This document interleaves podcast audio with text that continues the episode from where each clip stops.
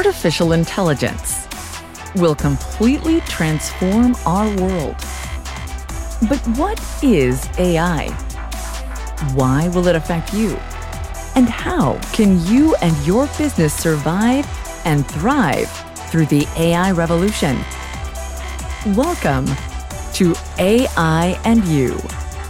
Here is your host, author, speaker, and futurist, Peter Scott. Welcome to episode 40. It's really great to see our listener base increasing as you all spread the word. We're past 12,000 downloads now, so we must be doing something right. Today's guest is Peter Asaro. He is a professor at the New School in New York and is a philosopher of science, technology, and media. His work examines artificial intelligence and robotics as a form of digital media, the ethical dimensions of algorithms and data, and the ways in which technology mediates social relations and shapes our experience of the world. He has focused heavily on the use of military robotics and unmanned aerial vehicles, otherwise known as drones, in other words, autonomous weapons. He is the co founder and co chair of the International Committee for Robot Arms Control, which means he is instrumental in work on the human rights issues surrounding targeted killing by drones and arms control issues for autonomous lethal robotics. You might be wondering just what that work entails and what sort of difference it's making, and we'll be talking about that in the interview. But you might also be wondering what sort of person gets into that kind of work. So, first, we'll be talking about the path that led Peter into being a champion of our need to examine our values around autonomous weapons. So, let's get to the interview with Peter Asaro. Peter Asaro, welcome to the show. Thanks for having me. It's great to be here your experience is really focused and intense on the area of autonomous lethal weapons in particular, I have not seen anyone with as much output and research on that area as yourself. And maybe you could tell us a little about how you got into that, what precipitated that. What were you doing before that? Uh, well, I got kind of an early start on it. My background is philosophy and in computer science, and I was really doing my graduate PhD research on the history of cybernetics and early artificial intelligence and was really interested in the machines that were built that would simulate brains, in particular mechanical kinds of, or electrical neural networks in the 1940s, 50s, 60s. And from that, I kind of got interested in the embodiment of intelligence and robotics in particular, interest around. I did a, a little documentary on social and emotional robotics, uh, thinking about not just intelligence as a human trait, but what other kinds of human traits are we trying to simulate artificially? And that kind of got me an invitation to a journal that was being put together, uh, issue on robot ethics. And I wasn't really sure what robot ethics was at the time. So I was like, well, what should we want from our robot ethics? Uh, was the title of the paper and really kind of reflecting on, yeah, what should we want? Then I realized quite quickly that I think one of the crucial questions in robot ethics was whether or when or how we would ever allow robots to take a human life and what would the conditions and criteria of that be? And what would make that morally acceptable or, or morally objectionable? And from that i sort of went into thinking about it more in terms of just war theory and looking at military applications of robotics and the ethics and morality of that. And then that kind of snowballed into founding the International Committee for Robot Arms Control, which is really calling for an international moratorium and ban on fully autonomous weapon systems, which then became part of a coalition of NGOs called the Campaign to Stop Killer Robots back in 2012 that has been campaigning at the United Nations for an international treaty to prohibit autonomous weapon systems. And I've been heavily involved in that since. And we'll be talking a lot about those, I hope.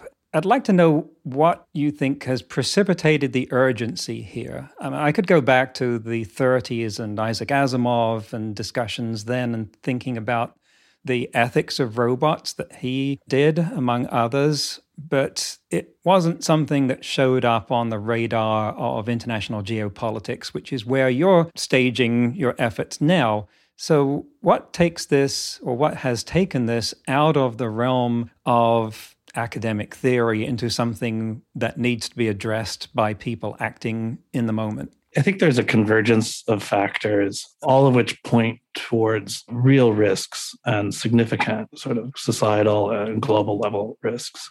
So, on the one hand, you have the rapid development of military technologies and the increasing use of autonomy and what we might call machine learning or artificial intelligence at different levels and in very different kinds of applications kind of across the military. But as we get into looking at weapons and the targeting of weapons in particular, there's a lot of interest in moving from, say, remote operated drones where you have humans who have to do a lot of work to interpret imagery and decide what's a target and, and fire on it. And military is thinking, ah, we're just going to replace this with some software. And most of what you need for, say, a robotic fighter plane or something is sort of already there technologically. It's just the decision to implement software in the decision making processes of targeting uh, and things and engaging targets with weapons. So the urgency sort of stems from that and the fact that really we're not very far from that. And you can already do this. Arguably, it's being done in certain kinds of weapon systems for many years now, but you can also do it very easily or cheaply or if you don't care a lot about accuracy or precision or reliability or impacts on civilians or these sorts of things, it's very easy to automate these. It's very hard to get those systems to not make mistakes. And so there's a certain set of risks around, well, how do we manage mistakes? How do we engineer these systems or test these systems or evaluate the systems, not just for our own army or military, but for all of the militaries around the world who might implement these systems? There's a set of risks around that.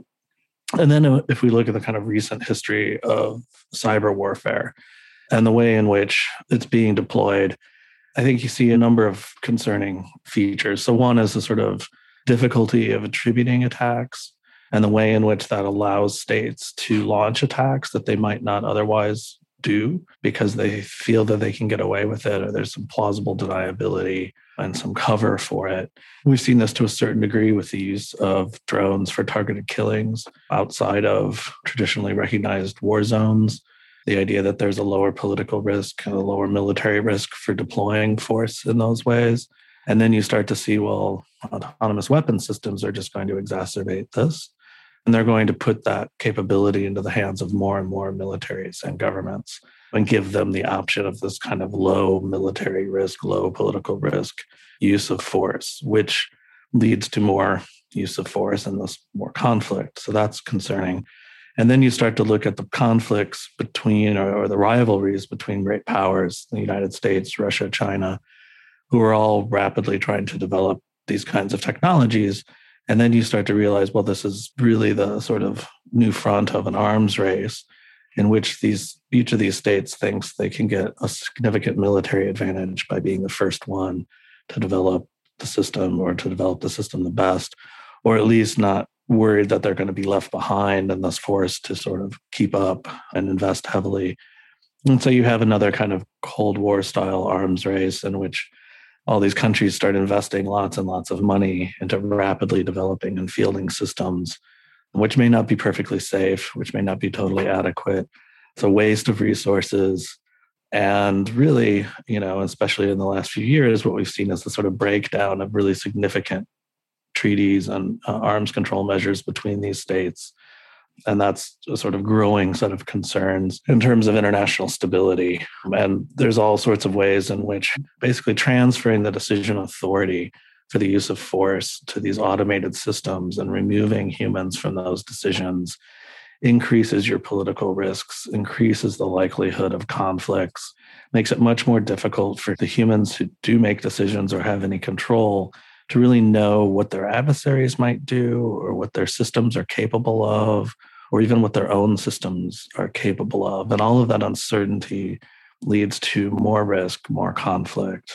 And so the whole sort of picture of what it means to go down this road is bad in a multitude of ways and really should be controlled and be much more deliberate and controlled basically. Arms control. And i'd like to dig down with more fine grained discriminating tools at exactly what the risk is here, whether it's a destabilization, whether it's use by non state entities. There's an argument that technology has decreased death in war, that hundreds and thousands of years ago, people would throw 100,000 troops into a single battle to die there. Now we send a drone, it takes out a power station and maybe hits half a dozen bystanders. At least that's a common view that the impact of technology has reduced death, uh, unnecessary death in particular. Now, we could argue that nuclear war is increases the risk of a great many innocent bystanders dying, and it's an all or nothing kind of thing. Once one of those gets set off, then that happens. But if it doesn't,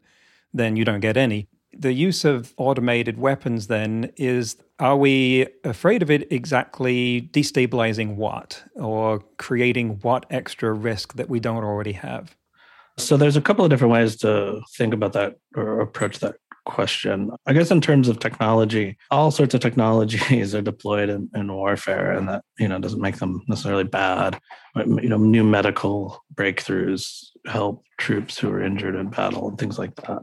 So the question is really like, what kinds of technologies are we thinking about, and what's the motive for regulating those or banning certain kinds of technologies?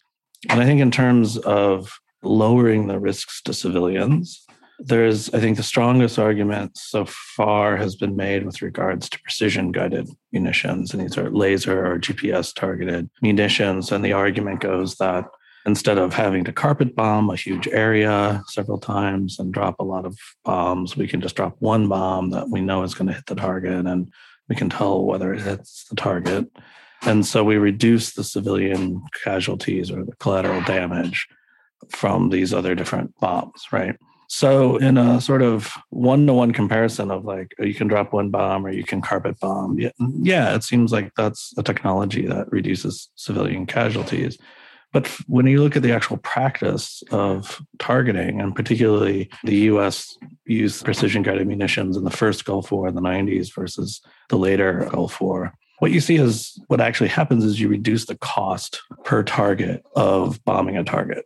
So instead of having to drop a thousand bombs, we drop one expensive bomb, but that's not a thousand times more expensive. It's you know maybe 80 times more expensive. But that lets us then bomb many more targets. And so you see almost exact correlation in the growth of targeting lists. So the US military just bombs a lot more targets because it's cheaper to bomb each individual target.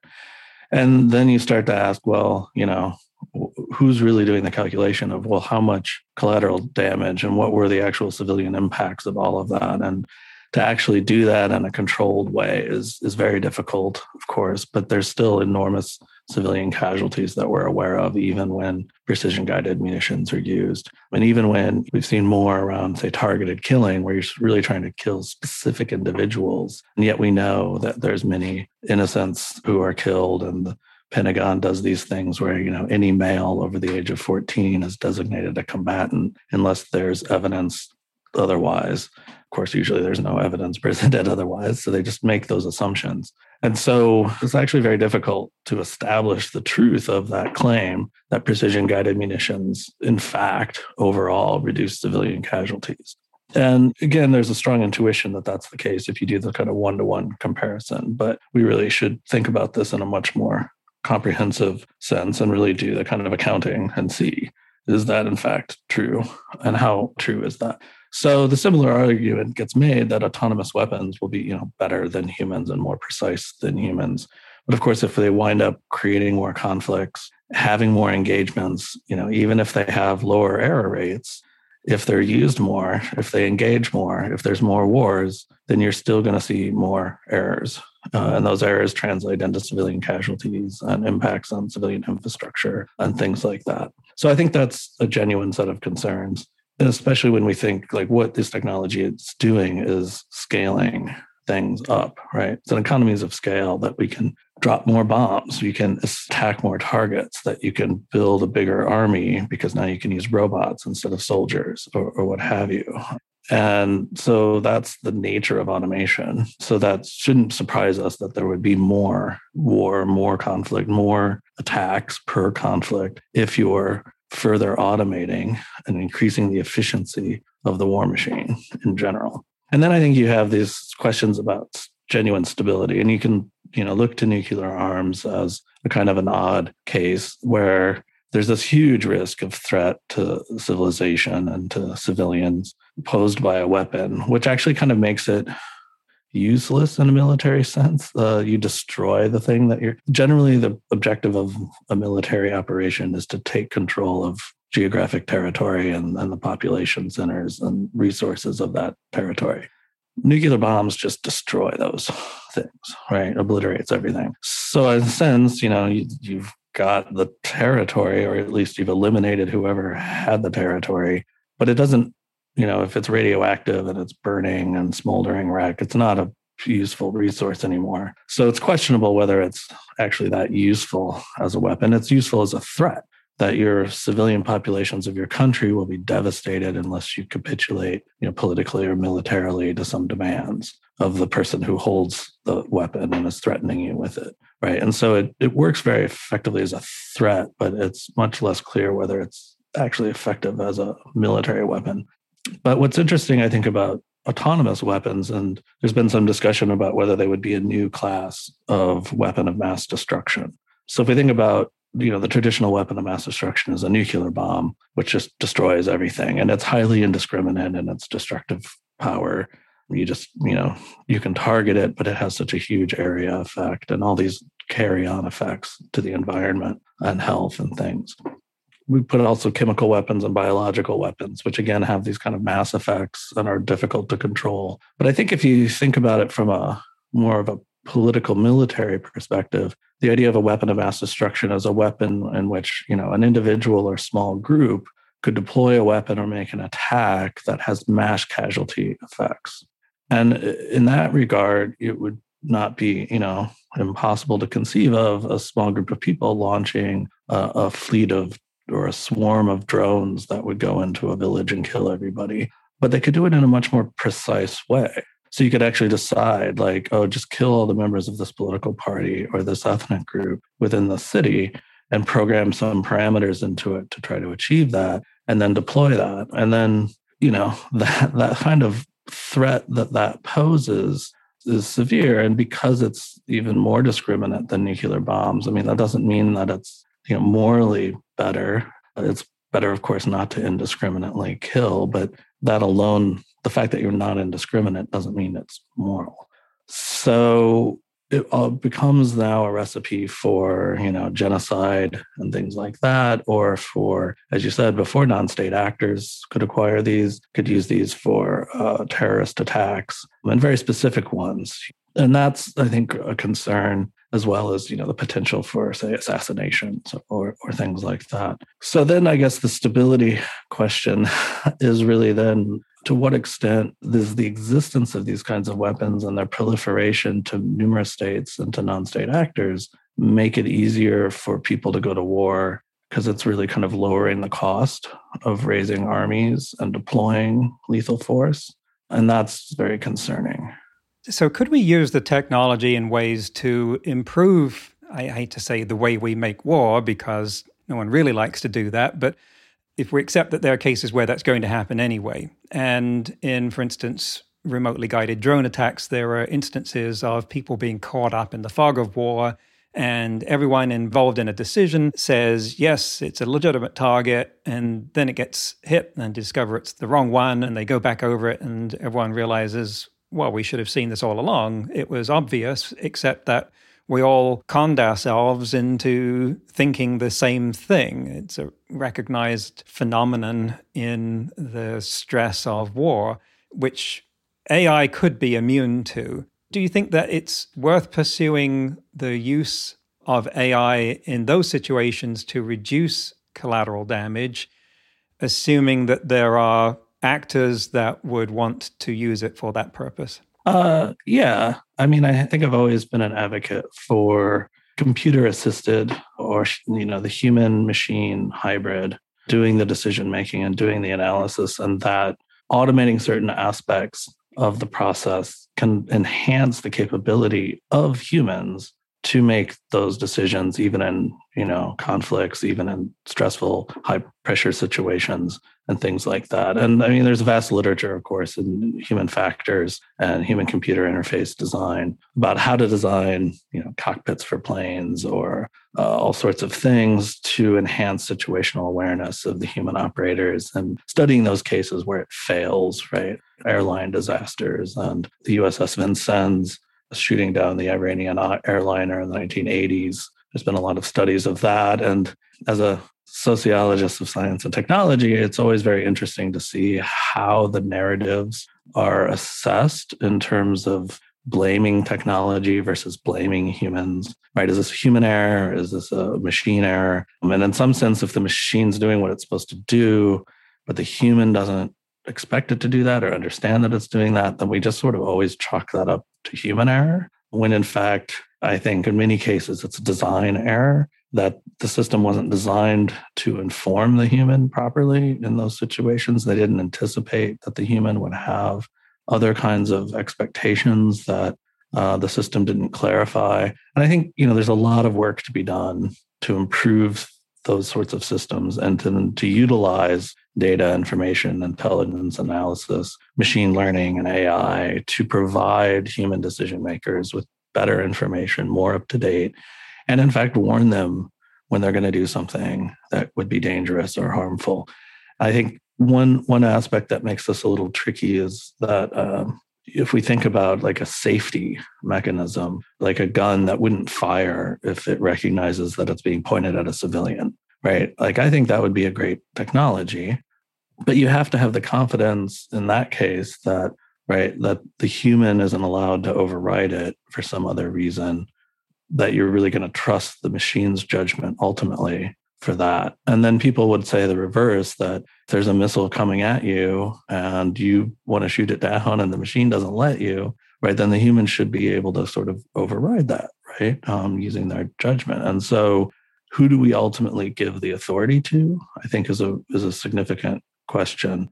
And I don't know that you just want to base it on performance of a particular system unless you've really thoroughly evaluated that system. And in general, the bigger problem is whenever you take humans out of that role in terms of their authority and their ultimate decision making, you also eliminate their responsibility from a moral and legal perspective. It becomes the system's fault and from the operator perspective, they blame the system. They don't feel that they're in control. And so they let the system make decisions. And whenever you're in that sort of situation, you're losing human responsibility, both from the sort of proactive kind of psychology of those operators of doing their due diligence and fulfilling their duty to the best of their ability, you know, given uncertainty and stress and constraints, of course. But that's also retrospectively and legally that we can't really hold these people accountable for, say, war crimes or for these mistakes. That, and in fact, you know, maybe we shouldn't if they're not in control of an autonomous system that's off doing something that they're not really aware of how it operates, how it's going to interact in a given environment they released it so we sort of want to hold them accountable but they don't and specifically intend any of the things that that system does once it's released. And that's a very dangerous place to be. Now if we fully trust these systems you know maybe it's okay in some you know metaphysical sense but but we don't know. And so you're you know you're basically saying you're not responsible for releasing something even though you don't know what it's going to do. And that seems very reckless right? In war we can't really hold people accountable for that kind of recklessness generally speaking. In terms of civilian applications it's different. In the civilian case of course we have liability laws right so if somebody manufactures a car or device that harms a lot of people, then there's lawsuits and they have to pay those people. But that doesn't really happen in international armed conflict. Somebody drops a bomb on your house and kills your family. You don't really have any legal recourse to the army, the, the military that did that, or the state that did that, much less to the manufacturer or the engineers of those systems. Even if you were somehow able to show that those systems were responsible for mistakenly dropping a bomb on your house. And I think you've hit on something that's novel for me, at least, and has me thinking, which is around this idea that the controller, the operator, may not feel as much agency when the machine they're operating has this degree of autonomy. Now, as a parallel with, say, self driving cars, it's clear at the moment that despite what people might like to argue about on talk shows, that the driver has the responsibility. If my car speeds through a, a, school zone, if it hits something else, my claiming that it was on auto drive at the time and it wasn't my fault will make no difference whatsoever. It won't hold up the policeman, it won't hold up the court for a second. As you say, only recourse might be to launch a suit against the manufacturer, but good luck with that one. They've got more lawyers. And in the case of an operator of an autonomous weapon, the chain of command and responsibility might be completely clear, but I think it's the psychological aspect that is the more important one because far from decreasing the fog of war, it could increase it in the sense that the operator temporarily feels like, well, the way a driver of a level three autonomy vehicle might feel that this thing is doing just fine. I can relax, except when it gets to the point where it doesn't know what to do and it says help, and suddenly you've got a split second to recover situational awareness. The same kind of thing could happen to someone operating a semi autonomous drone. Did I capture your concern there? Yeah, it's really a, a set of concerns and and I think it all focuses on the complexity of the interaction between the human and the machine. If we look at the self-driving cars case, right? Uh, in some sense, if if all the cars were self-driving and we could just regulate them from some central command sort of system, it would be a much easier engineering problem, right? If people weren't allowed to wander onto the street and you know children's balls didn't roll out into the street and things like that, it would be much easier. It's hard to do self-driving cars because there's all those unexpected things and other drivers are very unpredictable in their behavior and then there's you know vision things which we've seen with the, the tesla autopilot and things like that.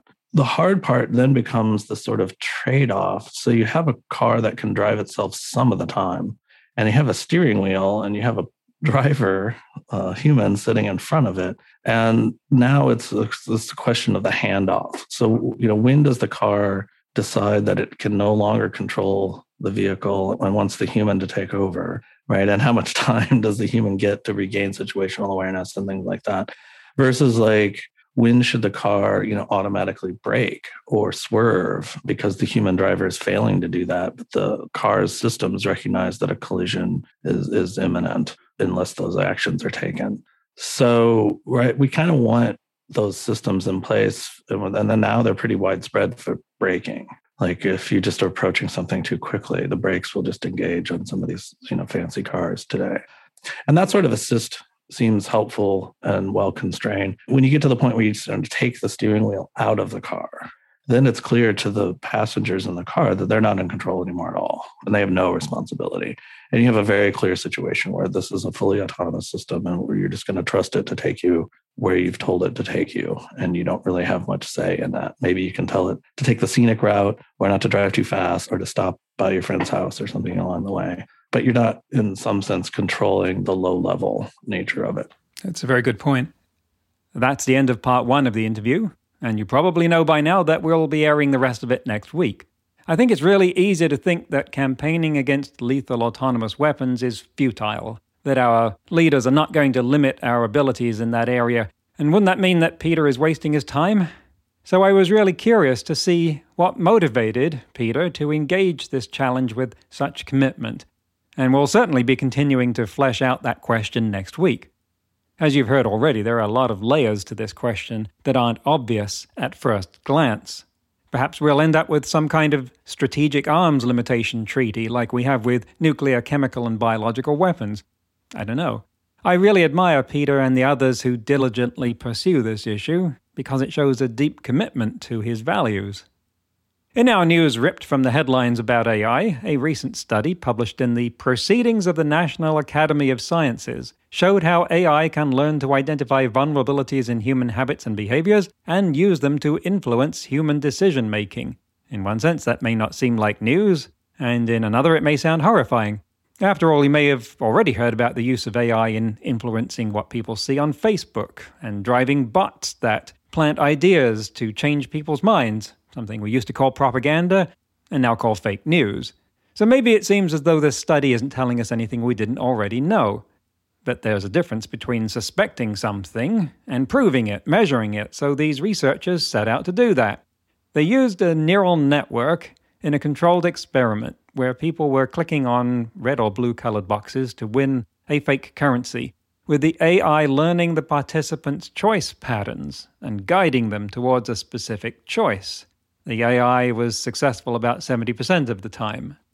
You may wonder how the AI guided the choices, and it did that by showing a smiley face or a sad face to the participant.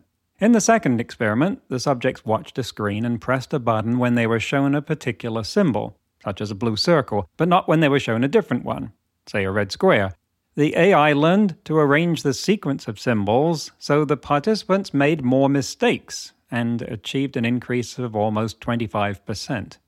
The third experiment consisted of several rounds in which a subject was in the role of an investor giving money to the AI. The AI would then return an amount of money to the participant, who would then decide how much to invest in the next round. The game was played in two different modes. In one, the AI was out to maximize how much money it ended up with, and in the other, it had the goal of aiming for a fair distribution of money between itself and the human investor. The AI was highly successful each time.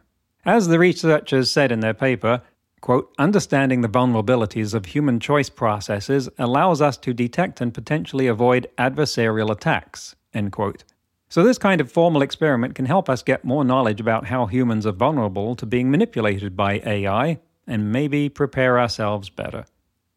Help spread the word about this podcast. The more listeners we get, the more we can do, such as building a community where we can come together for live events, for instance, and have debates, panels, and you can interact with other people who are also interested in what we talk about here. Assuming that you might like to do that, share this podcast, hit the like button wherever you see it, and tell other people about it. Next week, we'll conclude the interview with Peter Asaro. Until then, remember, no matter how much computers learn how to do, it's how we come together as humans that matters. That's all for this episode of AI and You. Please leave a rating and comment and share with your friends. Get the book Crisis of Control and see more videos and articles at aiandyou.net. That's A I A N D Y O U.net, where you can also send us your questions. Thank you for listening.